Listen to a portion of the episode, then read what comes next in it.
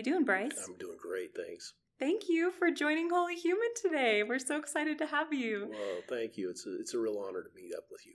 That's I've- uh, very kind of you. I've enjoyed watching your podcast, and I consider it a great thing to be listed with the other folks that you've had a chance to visit with. Oh yeah, our interviews are honestly some of my favorites, and now you get to be on one. It's so exciting.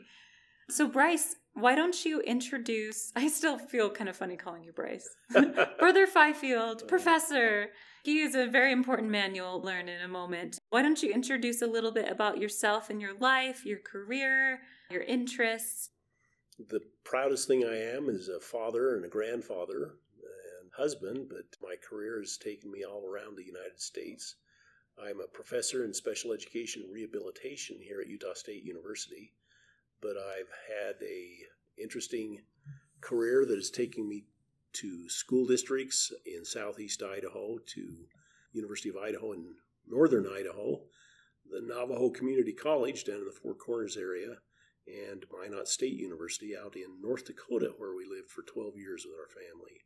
My professional training has been in school psychology and counseling and special education rehabilitation, and I've done research on disability policies and practices and different national and state levels. But kind of the thing that's piqued my interest of late has been disabilities in the church and the intersection between disabilities and faith, especially among our church members. Yeah, talk about a perfect fit. That's like Yeah. exactly what we love learning about, and we're excited to learn from you today.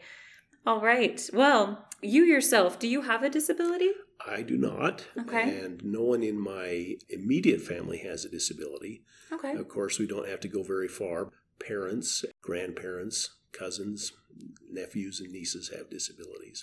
Was that what kind of got you started in being interested in disability? Well, was real my, life connections? My dad was in this field, and he was actually a professor in special education here at Utah State University. Mm-hmm. And so I grew up with disabilities as a family issue, not a lived issue, but as uh, a professional interest. Hmm. So that kind of got me going in a direction where it became more of a personal and professional exploration. Okay. It's been a part of your career for a long time. You've had a variety of experiences in your career with disability and teaching and learning. This particular research project that you were involved in, that's what we're focusing on today with wHoly Human. So I found out about Bryce from an article that was posted online about how there's this man that's trying to pull together all this research for early disabled saints. What got you started on this project, Bryce? We lived in North Dakota. Mm-hmm. I was called as a bishop in a family ward and got the chance to work with all sorts of welfare issues. And of course, we were dealing with disability issues when we're dealing with a lot of welfare issues of ward members when they're needing assistance and support. So that was a kind of an interesting professional experience. But we had the chance uh, to take our youth on a trek journey. And from North Dakota, we loaded up buses and we drove overnight from North Dakota down to Wyoming, got hand carts and crossed the river and climbed Rocky Ridge and did all that, camped out, and it was just a really neat experience. Mm. But it was just a point where it sort of dawned on me as I was walking along those trails that a hundred thousand saints had crossed that same spot. They had climbed that same ridge. I remember standing and looking at one of the mile markers. It shows that it was the intersection of the Oregon Trail and the Mormon Trail and the California Trail and the Pony Express, thinking all these people crossed the same spot, albeit in the 1840s and 1850s and 1860s. What was their life like? What was their experience? Were they sweating, aching, huffing and puffing going up over the Continental Divide as much as I was? Hmm. And then it started to think about, well, what was it like for someone that might have had a disability? Hmm. What would have their experience been like crossing Rocky Ridge or crossing the river? Would they be dealing with the same kind of mosquitoes and the muck that we were? How would they be dealing with it? That would have been 2007 or so, I think. That got me kind of interested in this topic, and it just kind of idled there until we moved back here to Utah in 2008. Moving here to Utah State University, where there's a lot of historical records, uh, I thought that that might be an interesting area to kind of carve out and, and explore. And there are some uh, folklore stories about pioneers that had disabilities. They've been published in The Friend, they're in the Sunday school manuals. But I was just had a feeling that that you know, was just the tip of the iceberg and wanted to find out what the authentic stories were. What was the story in their own voice? And so that's kind of where we started exploring. Could you tell us a little bit more about what you mean when you use the word folklore? Well, in folklore, it's a story that is passed down from family to family, and it's hard to pin down the authenticity of the story. Mm-hmm. So, saying that you had a uncle that crawled across the plains because he is lame in one leg, and that's a story that's been passed down and passed down. You might even have the uncle's name. Well, it's a story. We don't have the documentation. We don't have a, a, second verification of it. There's no external provenance that indicates that the story is authentic. Hmm. And disability, when you're searching for stories that include disability, is there an extra challenge? You know, for a, a person that had a disability, they often were not journal keepers. At the end of the day, they didn't have time to write in a journal, uh, mm-hmm. or they didn't have the ability or the resources to write in a journal. Mm-hmm. So their stories are often second and third hand. Mm, okay. When I was trying to search online and find these stories, I was finding almost nothing. Yeah. But yeah, this is definitely an extra layer of why these stories are hard to find. Often you'd have maybe a few words or a few sentences mm-hmm. about somebody. And if you can cross reference those with other sources that are not just repeating the same story, mm-hmm. then it moves into a more verifiable story of more fact mm-hmm. that the person had a disability, and what the nature of the disability was, how it was affecting their ability to navigate the environment, meet the demands of the day, demands of the trek. Mm-hmm. There's so much area that you could explore with disabilities historically, mm-hmm. but I wanted to look at just what what happened during that trek time from 1846 to uh, to about 1869 when the railroad went in. That's the period of time we were looking at. What was it like for someone that had to go across the plains and, uh, in most cases, walk? Mm-hmm. Many that had some impairments were in the sick wagon, mm-hmm. or they were in a wagon, or a couple occasions they were on horses that could not have been very comfortable. yeah, no kidding. You mentioned earlier that you used the university's resources to find some of these stories, and you had assistance as well. Well, early on, I was able to get an undergraduate student to help me. We got a little bit of funding from the university to do a undergraduate research project. Mm. I was able to recruit a undergraduate student from the history department and she just grabbed hold of this and she was absolutely fearless. She was in a seminar with the church historian and she cornered him after the, his, his presentation and said, Have you got anything about pioneers with disabilities? Mm-hmm. And he just drew a total blank. Wow. And said, I, I, That's such a great question. I don't know. And so he wrote the name of one of his researchers, one of the uh, church history department staff, so the two of us went down and visited with him down in Salt Lake. And he opened up the vault, so to speak, and gave us access to some of the resources that they had. They were just barely starting to get the diaries and the uh, databases set up that are now readily available. They were digitized, and so our next step was to try and figure out what language, what terms to search on. Right, probably the word disability wasn't anywhere. That, that was that wasn't it. Yeah. Yeah. yeah. What kind Cripple, of words did you? Uh, things that we cringe at now today, being called an idiot mm-hmm. or having idiocy, mm-hmm. as if that's a kind of disease. Mm-hmm. Those are pejoratives now. Mm-hmm. But that was the language of the time. And on top of that, we yeah. tried to find publications mm-hmm. from that time and find out what words were used. But we also went to the New Testament because we figured that was probably the common denominator for a lot of the early saints. Yeah, very and, smart. And so that's what those were the terms that we started to use, and we hit pay dirt with some of those just interesting, interesting stories. Mm-hmm. That sort of started the process of just kind of cross referencing and building up a list mm-hmm. uh, of candidates, uh, early Utah immigrants that may have had a disability. And We really tried to look for corroborating evidence that it was not just Uncle so and so's recollection of so and so, but down the line. Right. And so that there was some kind of triangulation, if you will, on the on the story. Yeah, that makes sense. Do you know off the top of your head how many stories you've oh, found that is such a great project? That's such a great question. The ballpark figure that we use for trying to understand how many people in a population or in a community have a disability is we use a, a number kind of like about 20%. percent mm hmm That's an approximation. It's based on a normal curve and some suppositions.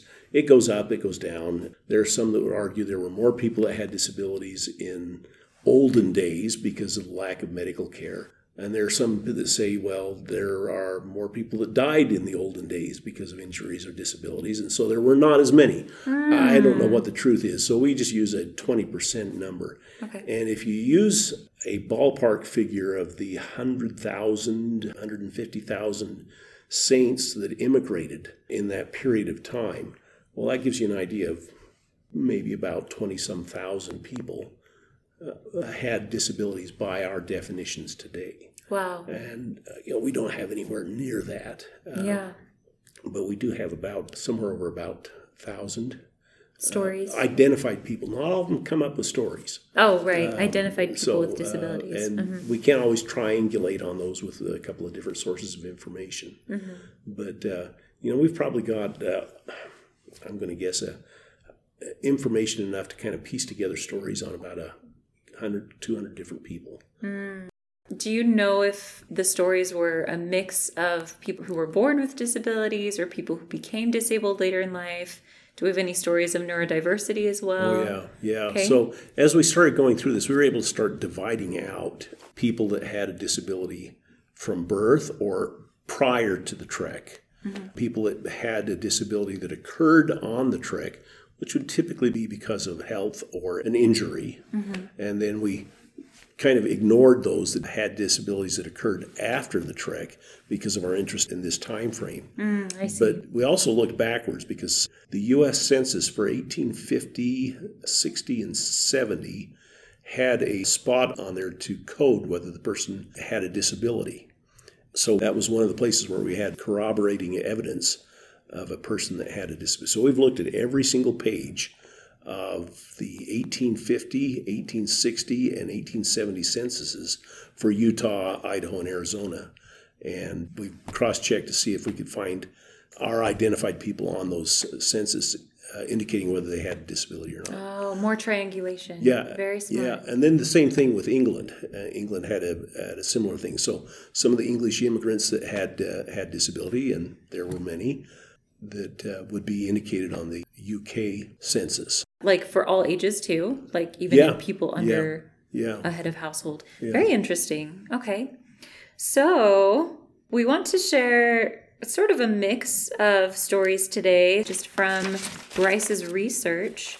Bryce, what kind of story do you want to start? Well, all of these are my favorite people in the whole wide world someday I'm going to get to meet these folks. Ah. And I am sure that some of them are going to say, You really screwed this up on me. Why did you do that? That's not how it happened. uh, yeah, I was there. You were not. Oh, my uh, gosh. Uh, so we're really dependent on, you know, what other people said about these stories. Mm-hmm. One that is just a delightful story for me is Peter Ballantyne in about 1811, 1812, somewhere around there. He's actually born in Scotland. And the person behind this story is actually Peter's brother. His story is going to be more familiar to everybody as Richard Ballantyne. Richard Ballantyne was the founder of the first Sunday school oh. and served a mission to India. He had uh, written several things, but we never hear about Peter. Peter was his older brother, mm-hmm. and the Ballantyne family had f- done fairly well in Scotland. And uh, Peter, I don't know exactly what his disability was. I suspect it may have been some kind of a mental health issue or something, but Richard says from his journal My brother Peter, who was the oldest surviving member of the family, was afflicted with insanity of mind and became so dangerous to my mother that we had to take him to the Crichton Institute. Now, this was probably his stepmother. Mm. And they decided to put him in a hospital, in a clinic. You could find out about this clinic in England. So the family had resources to put him there. That was not the case with a lot of poor people. Mm-hmm. So he was getting some kind of treatment. I don't know what it was. It probably wasn't really what we would count good therapy. A healthy treatment. Yeah. Yeah. yeah. Oh. But uh, when Richard joined the church and determined to move the family from Scotland to the Great Basin, Richard went and got Peter. He sprung him from the institution and said, You're coming with us. Oh, that's wonderful.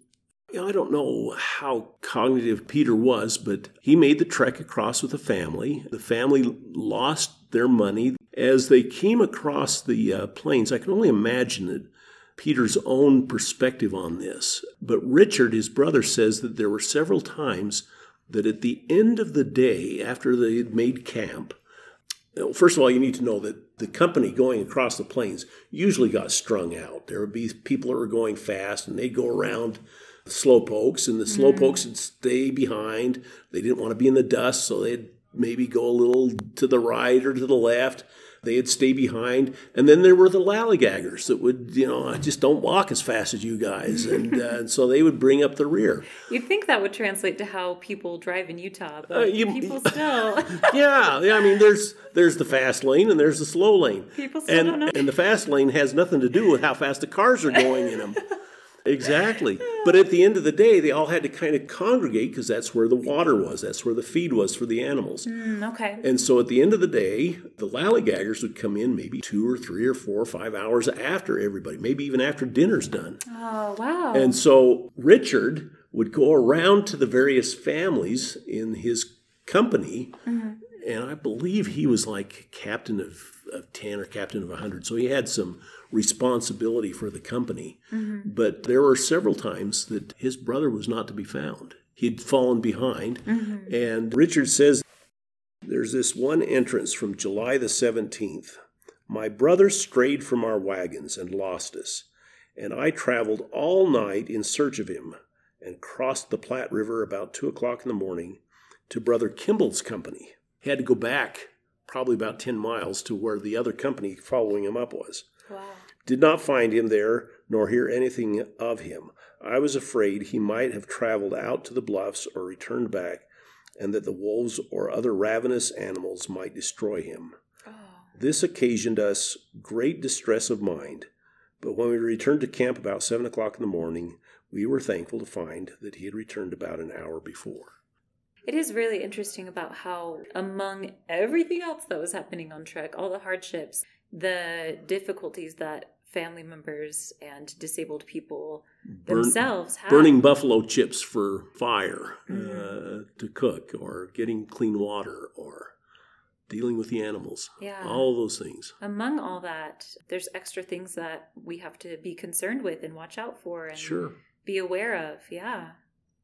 And in the case of the Ballantynes, you know, Richard and Peter ended up having houses very close together in mm. Bountiful, early settlements of Bountiful. Wow. Peter died in 1893, and his younger brother died five years later. Wow. This story of Peter just well, it just tells me so much about him, mm-hmm. about his brother, mm-hmm. and about you know others in the company. I don't know what other folks thought about Peter. I, there may have been some tolerance. There may have been some intolerance. Oh, there he goes again. Mm-hmm. Uh, uh, or why do we got to be dealing with this? You know, I, that kind of stress brings out the best and the worst in all of us. Yeah, thank goodness for his brother. Yeah, but it's such a story of, you know, the brother watching out. The fact that he said, no, "I'm going to spring you from this place, the, the Crichton Institute, and you're going to come with us." Yeah, didn't leave him behind. Yeah, but not having any notion of what it was going to be like. Yeah, you know? that's true too.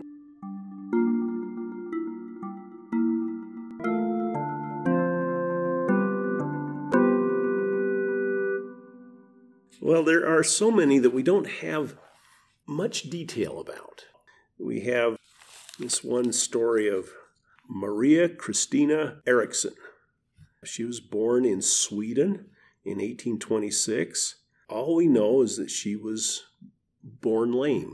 And in the census, she's listed as the crippled wife of her husband, Sven Eriksson. Hmm.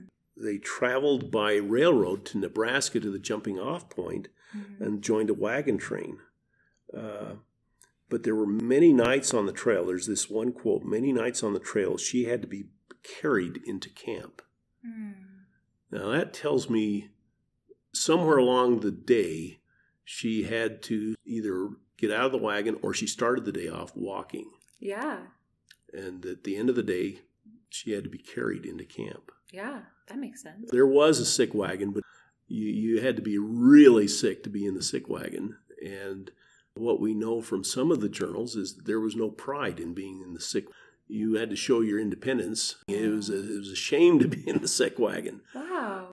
Getting stuck somewhere along the line, just running out of steam, being unable to keep walking uh, Mhm. because of the disability, whatever.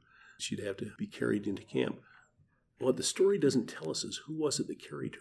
Yeah. Yeah, was it her family? Was it other other members? Did they trade off? Mhm. What was carrying like? Did they do a fireman's carry? Did they do a piggyback? What was it like? That's interesting. I'd never heard this stigma around the sick wagon before. Yeah. before. Obviously, Trek was hard for everyone, and I guess people didn't want to be an extra burden, and that puts a lot of pressure on disabled people to try to do more than they can, Yeah, walk further than we have strength, which we're not supposed to do. Oh, wow. It's very interesting. just generates all sorts of things to ponder about, doesn't it? Really, I wonder for her if she was hesitant to go on trek, if she knew what she was facing, and if she was determined to not be in the sick wagon, or if she felt pressured to not do it, even if if it would have been a benefit to her. Wow. And then, of course, like who are the people around her? Did she feel like she had a lot of resources of people to rely on, or did she feel like she was a burden to all these people who were trying to help her? Yeah. This is one of the hypotheses that have come up in our exploration of this is was there any indication that church leaders advised folks with disabilities not to go on trek, to somehow stay behind? And there is some evidence to some degree that that did happen. Really? Like church leaders whose names we would recognize? We've not found statements like Okay. that, but there would be company organizers or people that would be organizing the emigration, Mhm. um, not necessarily the church leaders, but their agents Mhm. or others. But there is some evidence that did occur. Usually it was tied up with money. It cost Hmm. so much to get across. So the Perpetual Emigration Fund, if you're going to come across the plains and you need a wagon, you can't afford it. So don't come. Hmm. There's not enough money in the Perpetual Immigration Fund to pay for a wagon for you to go. Wow. You have to walk. hmm And the vast majority of saints walked across the plains. We have kind of two perspectives on that. One is it was an arduous, painful, horrible journey, but it was a rite of passage. Mm. Thousands and thousands of people made it uh, across the plains. There's a whole generation of time of saints in the uh, early Utah years where everybody came across the plains. Yeah. That was a common experience. It's interesting, like, while you're trying to find these stories, how there would be a lot of stories missing if disabled people were not allowed to, well, not allowed, not given the opportunity to come. Well, not allowed? Would you say that could be? Could be It could be. I, I don't know if it was not allowed or if it was discouraged. discouraged. It's interesting how it's also poor people, like it's marginalized people in different ways that were not able to come for different reasons. Well, sure. If somebody becomes disabled, default in England and in Europe is going to be they're going to not have a means for a career or a uh, an income. Mm-hmm. And so they were often very poor. So that was one of the reasons I think that Brigham Young was so interested in the handcart model. Mm-hmm. Having people ride in wagons or walk behind wagons carrying all their worldly belongings was expensive, especially when you're thinking of maybe tens of thousands of people coming. Mm. And that is what opened up for folks with disabilities coming across was the dropping of the cost and the incurring of the debt for the perpetual immigration fund and that's why in the martin handcart company mm-hmm. we had so many people with disabilities that were in that group that ended up suffering and getting caught in the, in the storms of the winter wow. in Wyoming. They were delayed because of trying to get access. Well, there's a lot of factors that, that uh, resulted in the delay for that. It wasn't just that these of why disabled people were in, but the, the number of people that were they were blind, they were crippled, they were deaf. Uh, there, were, there was a higher percentage of folks that had limitations in the early handcart companies. There was a pent up demand among that segment of the saints in, in Europe that wanted to come but couldn't afford it. When the handcarts became available and it became more financially accessible, mm-hmm. that's what brought them over. Wow, very interesting.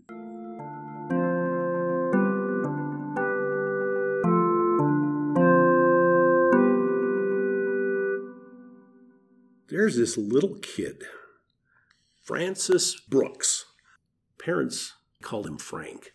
Um, Frank was born in 1849. He was born in Wales, and he had a mobility impairment. It doesn't say whether he was immobile, whether he was paralyzed, whether he uh, was able to walk with crutches. But at the age of six, he and his family immigrated, and they were in the Edmund Bunker Company.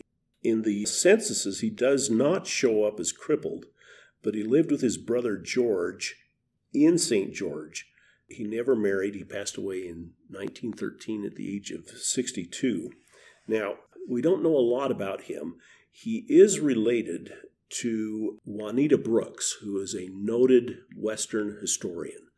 But this little six year old kid was coming across with the Bunker Company. They were coming in tandem with other handcart companies.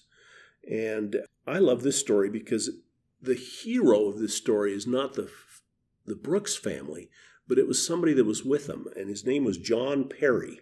He records this note in his journal. He said, I labored very hard to help some widows and fatherless and the weak to pull their carts up hilly places, besides pulling my own along with my wife and my sister's young daughter.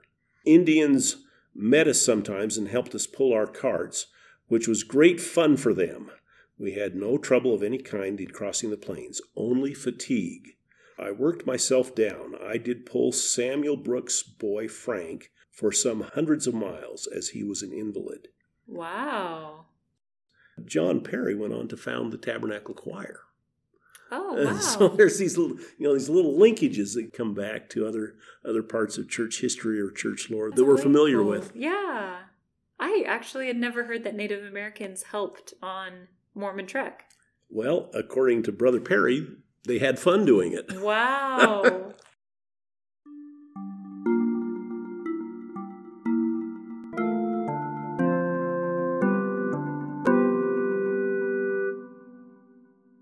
Sometimes the stories are pretty detailed because you get bits and pieces from different people. Mm.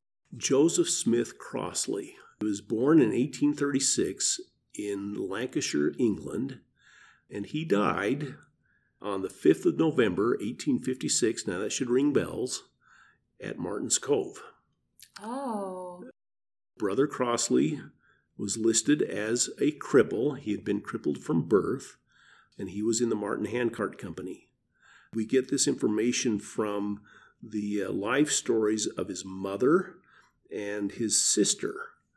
His family joined the church, and then his stepfather came across the Rocky Mountains ahead of his family to get settled and to send money back. They were not a wealthy family. We have this interesting statement from his sister's life history. It says the handcart plan was introduced into England and it seemed so cheap and easy, only nine pounds or $45 in American money for each of us. We were so anxious to join our father and many friends who had gone before that we decided to go. Mm. Mother was a small, frail woman, and there was Joseph, our crippled brother, who could never walk, the 1,300 miles across the plains. But Hannah and I were strong, healthy girls, and Ephraim was quite a lad and very willing to go. So we gathered together what clothing and bedding we would be able to take, and sold our little house and all else we had, and bade farewell to our many friends in merry old England. Then she goes on and says it was hard work. We always had to pull Joseph along. But what was that to a girl of 14, robust and strong? Mm. All went well until our supplies ran low. Then we were put on rations and began to weaken and making travel slower every day. September came and the first frost fell upon us. Out in the open with few clothes and little shelter, then began our real suffering. But we tried to be brave and not complain any more than necessary to each other. The children felt that we should cheer dear little mother and help her all we could. But poor Joseph, it was so hard on him, jolting over the uneven road. He suffered greatly and became so thin and pale. I would do my best, anything to keep his spirits up, not to let him grow sad, as he really was a bright, happy, cheerful fellow. We had always cared so tenderly for him, and he missed the good, nourishing food and the comforts he had. But he seldom complained, only dwindled away in body and spirit. She writes about his death. In crossing the river, he got wet and chilled and died on the 5th of November. Hmm. We left him by the roadside. There were five deaths that night, and the ground was so frozen that we could not dig a grave. So we wrapped them in a large blanket and left them by the side of the trail. Um, wow. It was an awful thing for mother to bear, but she did not complain of the Lord and did not lose faith. She felt that it had been a merciful hand that had bereft her of her son rather than a hard one. That's heartbreaking after traveling so far. I mean, that must have been how far? Like a thousand miles already down the way? Yeah. Yeah. To make it that far and lose him. yeah.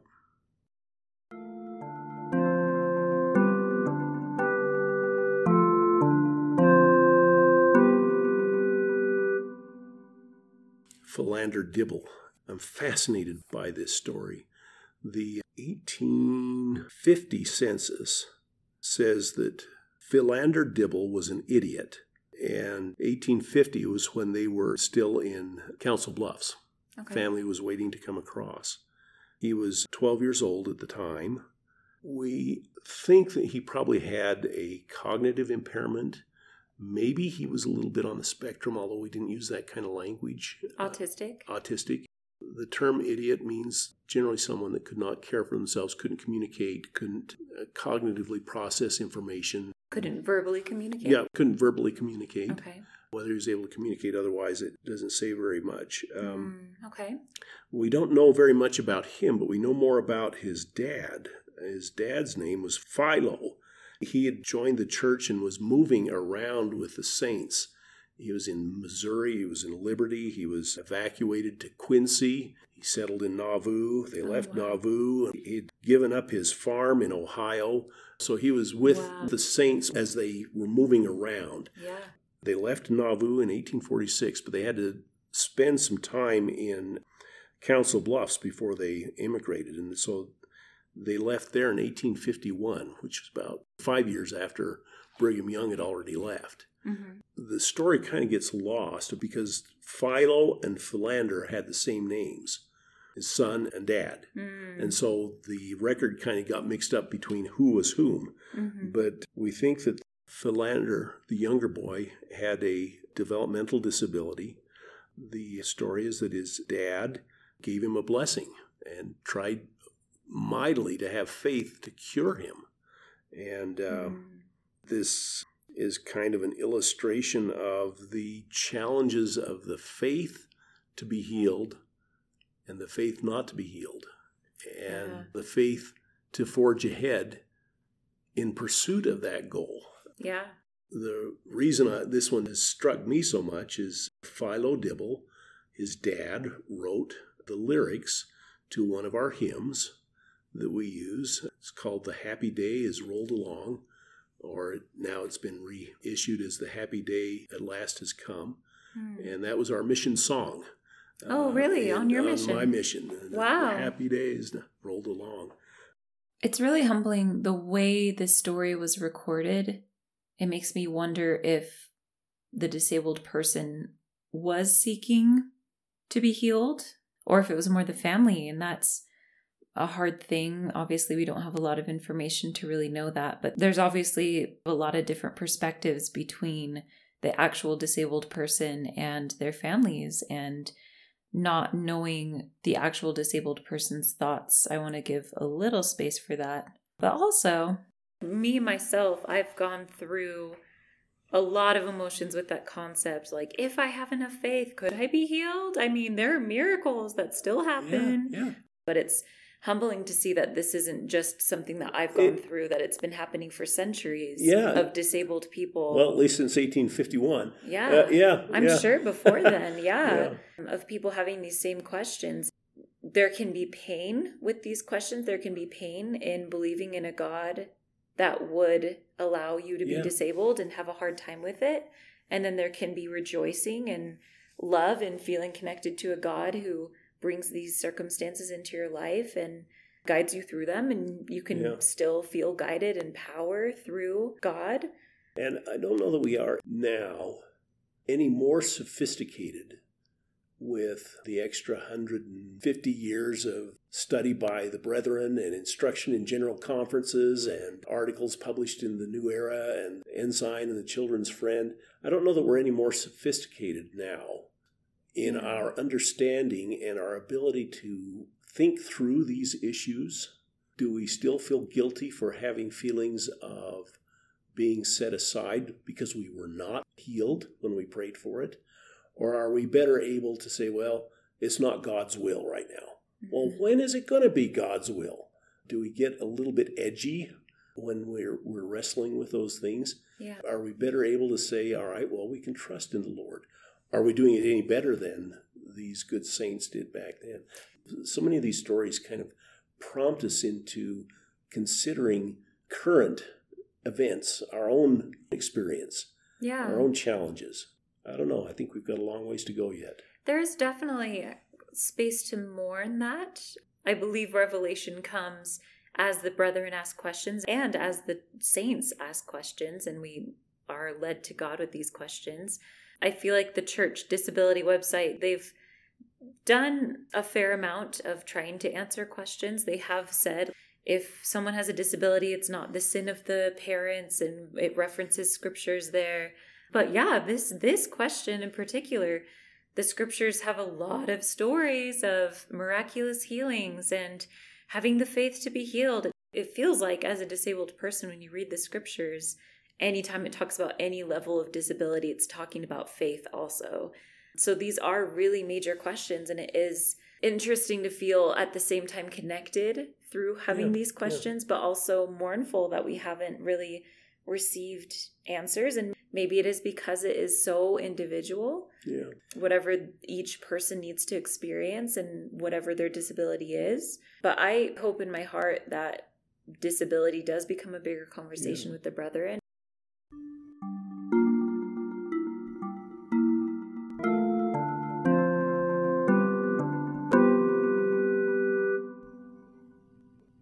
Thomas Giles was born in 1820 in Wales. Okay. And he started working with his father, who was working as a coal miner in underground mines. In 1843, he married a lady by the name of Margaret Thomas, and later that year they met the Mormon missionaries. And at first, he says that their preaching had little effect on him. He was active and dedicated in his association with a Baptist church at the time. Mm-hmm. In October of the following year, in 1844, he encountered the missionaries again, and he noted that he started to feel the impressions of the Holy Ghost. And he was baptized November 1st in 1844. Mm-hmm. He was very closely involved with Franklin D. Richards and John Taylor and other missionaries in England at the time. Wow. And he was appointed to the presidency of a branch in the area and later to the presidency of the conference, which was like our stakes. Okay. In the summer of 1848, he was working underground when a large piece of rock or coal fell on him, and the injury destroyed his vision. Wow. He later said that it popped his eyes out. That's what he said. He said it popped his eyes out. The pressure of it. I, eh, I don't know if it, was speaking. like. I don't know if he's speaking figuratively or or literally, but as a result, he was blind, Wow. knocked out both my eyes, and crushed and injured me. But through the mercy and power of God, I was speedily restored to health and strength. He said, I have no eyes, therefore cannot see.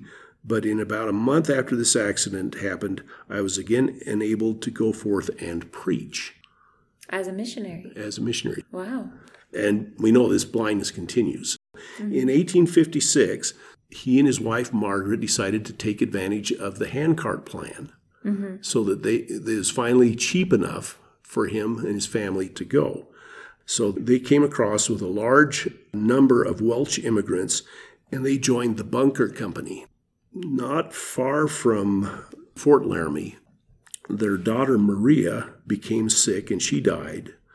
And in Fort Laramie, Thomas's wife, Margaret, gave birth to another baby girl, Elizabeth, but neither mother nor daughter survived. So they are buried at Fort Laramie. Because of his blindness, his sons were sent back along the trail to join the Hunt Wagon Train Company and other friends of the Giles family. And Thomas continued on with the Bunker Company until he became very sick after a short layover at Fort Bridger, so this is past Rocky Ridge and this is coming down into the last stretch into the valley, the company moved on and left two men behind to bury Thomas, waiting for him to die.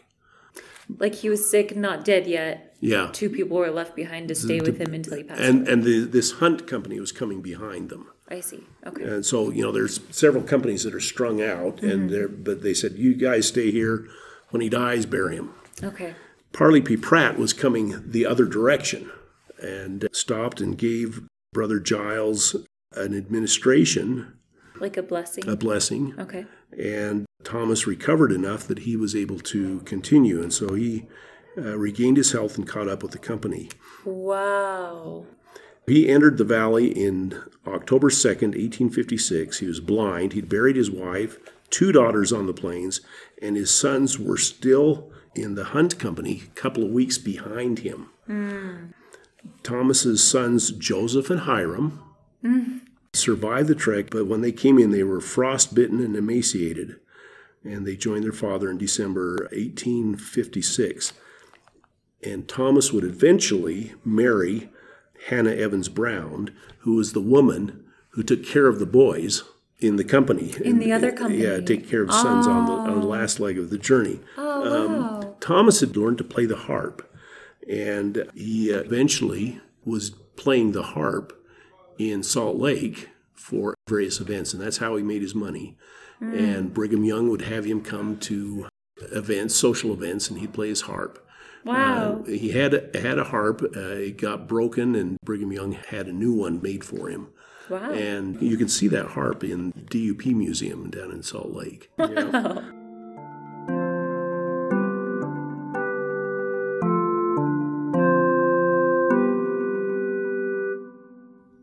Some of these stories connect in a very personal way. James Hendricks is one of my wife's great great grandfathers. I think he's fourth great grandfather. Mm. He was born in Kentucky in 1808. He married Drusilla Dorris, and he was one of the early Missouri settlers. When he joined the church, they moved to Missouri, and so they faced off with the mobs. There was a battle of Crooked River where uh, James went out with some of the other brethren to fight off the mob. And he was shot, and the, the bullet went through his neck and resulted in being paralyzed from the shoulders down. oh, my. Shoulders down. Yeah. And this is 1840. Yeah, this would have been 1842, 43, somewhere about that. Wow. Okay. The story that is recorded in family records and stories, you know, is about him being wounded and being cared for at one of the saints' houses and then coming back to his wife. then about the challenges that they then faced. So they evacuated Missouri and went to Nauvoo. In Nauvoo, the Council of 70 gave James and his wife a piece of property near the temple where they built a guest house. They evacuated, went to Council Bluffs, winter quarters, and then the next year in the big company behind Brigham Young, they came. The family story gets kind of mixed up here. There's part of the story that says that James was made a captain of some number of folks in the wagon train. I couldn't find that that was written down anywhere. Mm. But he would have had responsibility of kind of managing, getting the group together, and stuff like that. Drusilla, his wife, says in her journal, she had to help him dress every day and help him the rest of the day. In 1839, that they left Missouri and went to Quincy, and then eventually to Nauvoo. Drusilla states that James could turn on his elbows, turn his feet out of bed, and began to take things in one hand. He could barely walk with crutches during the time of the trek in 1847. Mm. Uh, someone would help lift or pull him into the wagon. Eliza R. Snow's journal has this curious entry. He said, This morning, Captain P, that I don't know who Captain P was, had a vote called on the case of Brother Hendricks. He is thrown out of his place by vote. What? And my brother in law, Jim, is a uh, seminary institute teacher in St. Louis in Missouri, and we've speculated a lot on what this means. Yeah. We think that what happens is that the wagon trains, as they would form up in the morning, mm-hmm. would have an assigned place, and they would rotate those so that you weren't always in the back in the dust and you get moved up to the front. Mm. But you had to be ready to get in line when you take off. Mm-hmm. And I think that Brother Hendricks's team was always late. and so they said, You're not going to be in the front anymore. You go to the back. Uh, anyway, that was Eliza R. Snow's uh, uh, story. Uh, oh my gosh. It's, uh, it's interesting. They made it across, and the bathhouse at Warm Springs in North Salt Lake. The church built that, and Brother and Sister Hendricks were assigned to manage that. But Drusilla Dorris hated it. Well, I don't know if she hated it, but she said that after working there for so many years, they decided to ba- bail on that and they moved to Richmond, just here north of, in North uh, Cache Valley. Mm. She said after working there, we didn't have five dollars from it. Oh. Um, I think they had to put in a lot of free labor there. Oh. But the, you know, the story is that during the uh, battle with the crickets, uh, James would uh, get down on his stomach and pull himself along down the rows of corn and just pound on the crickets with his hands and doing the best job he could. To kill them? To kill them oh my God. fight fight them off. Oh um, dear this is when all the crickets came in and then the seagulls came, right? Right, right that big story. Right. Yeah, that's that's part of the the family lore. Wow, and it's certainly consistent with how we kind of think how mobile he was. So when it says uh, paralyzed the neck down, well, maybe not quite the neck, but uh, yeah, uh, quadriplegic. Yeah. So all of his limbs are affected. Yeah. Mm-hmm. These stories reinforce over and over to me that these were not exalted beings uh, mm-hmm. Uh, they were people like you and me. They were people 1st mm-hmm. trying to be saints, trying to achieve, you know, the uh, sense of Zion. Anyway, you know, it's they're just fascinating stories. Some of them are documented in church literature, in the uh, Sunday school manual, or sometimes in the uh, ensign, or you know, as inspirational stories. Mm-hmm. When we just look at these as a source of inspiration, we miss so much of the richness of mm-hmm. what was going on and that these were real people you know sometimes they really struggled with stuff and they were yeah. you know uh, this sort of suggests that uh, uh, thomas never complained or that brother mm. hendricks never never said a bad thing about the brethren uh, or drusilla his wife mm-hmm. just was heroic patient and humble and, and, and support yeah. the brethren i don't think she liked working at the bathhouse in Salt Lake. You know, that was a freebie for anybody that wanted to come in and soak in the hot tub, and she had to take care of it. I think there were some downsides to it, and Yeah. uh, so the humanity I think sometimes gets lost. Yeah. But uh, Thank you for that. It can be really hard. Have you heard the phrase inspiration porn? Yeah, yeah. Okay. Stella's was- one of my heroes. I want her to sign an autograph. Oh, Oh my gosh, it. yeah. It can be really hard to explain why that's a problem. And yeah, you said it well. It takes the humanity away from people when we like put them up on these pedestals and they're untouchable. Like, yeah, well, they're people too. And if we do that, then we can't see the barriers that they face to help break down those barriers Yeah, for other people. Yeah, yeah it's Oh, a good point. big problem. Good point. Well, thank you. Oh, it's been so fun to visit with you. Thanks so much for Yeah. driving up here in the snow and Oh my uh, gosh, this has been wonderful. have have such a great conversation. Yeah. And, and thank you for bringing me back to this. It's Of course. It's been a, a lot of fun. And are you still thinking about like the goal of this project is to eventually get it online for I'd, people I'd, to I really like to get. Uh, I'm hoping as I kind of move into a retirement or a semi-retirement phase in my uh, career to kind of come back to this and tidy it all up and, and In your retirement, you're not going to retire. Is that what I'm hearing? I mean, I get paid for it. Uh, Ah, yeah. But but I uh, want to tidy this up and make it available online or in some kind of uh, accessible format so that people can get access to it. Very cool. We we support you. We really hope that you do it. Maybe we can help you one day. Oh, I need We would love- proofreaders. I would love that. I honestly would love that.